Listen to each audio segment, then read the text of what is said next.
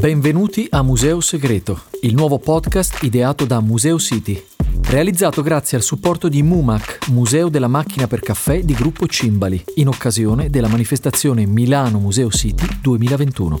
Le voci di Chiara Serangeli e Lapo Sintoni vi accompagneranno in una passeggiata immaginaria per le strade di Milano, alla scoperta delle sue istituzioni culturali.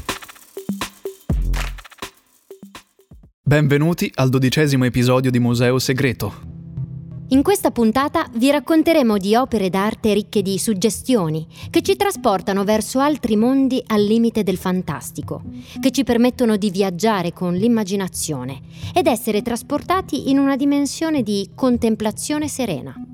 Cominciamo il nostro percorso di oggi andando a visitare il civico museo archeologico Monastero Maggiore di San Maurizio, per scoprire l'immagine rassicurante e domestica della statuetta reliquiario in forma di gatto, di epoca tardo-tolemaica in bronzo e oro. Sono oggi ben noti gli effetti positivi e il potere terapeutico di alcuni animali sulle persone. Anche nell'immaginario delle civiltà antiche, essi hanno sempre avuto un ruolo rilevante, o perché legati all'ambito domestico e utili alla sopravvivenza dell'uomo, o perché temibili per la loro ferocia e quindi simbolo di pericolo e di morte. Nell'antico Egitto il gatto era assimilato al lato pacifico di una delle dee più feroci e vendicative, la dea leonessa Sekhmet, la quale appunto, pacificata dai corretti riti, si trasformava nella dea gatta, Bastet, dea dell'amore del focolare domestico e della famiglia. Bronzetti come questo erano in origine immagini offerte a Bastet da parte dei devoti, come accompagnamento a una richiesta di aiuto o come ringraziamento per aver ottenuto il beneficio auspicato. I tanti bronzetti raffiguranti questo felino, pervenuti nelle collezioni museali di tutto il mondo fin dalla riscoperta dell'Egitto, seguita alla spedizione di Napoleone, rispecchiano il particolare apprezzamento verso queste raffigurazioni animali di cui si è poi progressivamente riscoperto il significato originario di immagine divina. Continuiamo la nostra passeggiata recandoci al museo Pol di Pezzoli, dove possiamo ammirare lo straordinario tappeto persiano acquistato da Gian Giacomo Pol di Pezzoli per 80 lire a un'asta svoltasi a Milano il 1 maggio 1855. Il tappeto delle tigri rappresenta emblematicamente il paradiso immaginato come un giardino rigoglioso e lussureggiante. Davvero un luogo ameno e affascinante per un popolo, come quello della Persia del XVI secolo, abituato a vivere in un ambiente prevalentemente arido e desertico. Il medaglione centrale di colore blu, ornato da fiori e uccelli, è collocato su un fondo rosso, a sua volta decorato da alberi fioriti, fiori, draghi, uccelli, animali feroci e dalle uri, le creature angeliche di genere femminile del paradiso musulmano. La bordura principale, a fondo azzurro chiaro, è caratterizzata dal motivo Herati, che alterna palmette a coppie di foglie falciformi che circoscrivono un fiore. La bordura secondaria, interna, di colore blu, contiene invece una lunga iscrizione che elogia la bellezza del tappeto e ne dichiara la destinazione per lo scià di Persia. La policromia vivace, l'uso della seta e del filo metallico d'argento e d'argento dorato e la decorazione con elementi floreali e zoomorfi ci permettono di attribuire la tessitura del tappeto a un centro di produzione della Persia centrale, forse Kazvin, verso la metà del XVI secolo. L'arte può costituire anche un rifugio consolatorio, un viaggio in luoghi mitici, come nel caso dell'opera segreta proposta da Palazzo Reale l'arazzo dedicato all'episodio Giasone conquista il vello d'oro, che fa parte di una serie di sette arazzi di Claude Audran che illustrano il mito di Giasone e Medea nella versione tratta dalle Metamorfosi di Ovidio.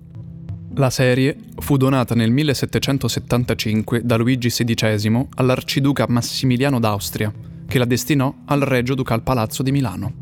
Nell'attuale collocazione gli arazzi non seguono la cronologia della storia, ma sono posti esclusivamente a decorare le pareti. È interessante sapere che analoga serie è presente nelle collezioni reali inglesi esposta al castello di Windsor. Medea, figura della mitologia greca, era indicata come nipote della maga Circe. Al pari di quest'ultima era dotata di poteri magici. Quando Giasone arriva nella Colchide insieme agli Argonauti alla ricerca del vello d'oro, Medea se ne innamora perdutamente e pur di aiutarlo a raggiungere il suo scopo, uccide il fratello. Medea sfrutta quindi le proprie abilità magiche per impossessarsi del vello e, con l'inganno, si rende protagonista di nuove efferatezze per aiutare l'amato. Medea e Giasone fuggono sulla nave Argo e si rifugiano a Corinto, dove si sposeranno.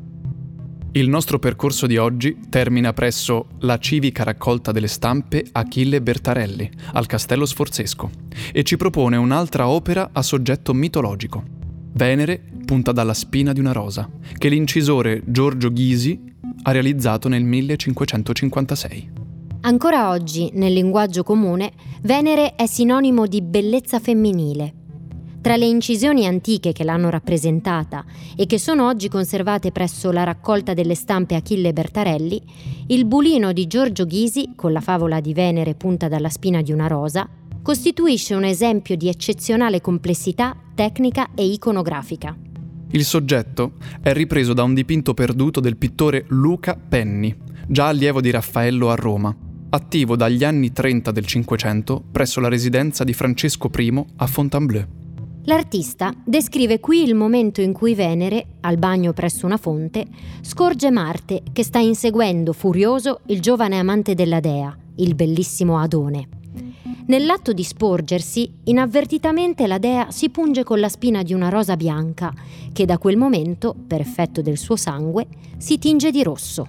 L'opera appartiene al periodo della piena maturità dell'incisore che, originario di Mantova, lavorò per un periodo nelle Fiandre e prima di rientrare in Italia fece tappa in Francia, dove realizzò questa incisione.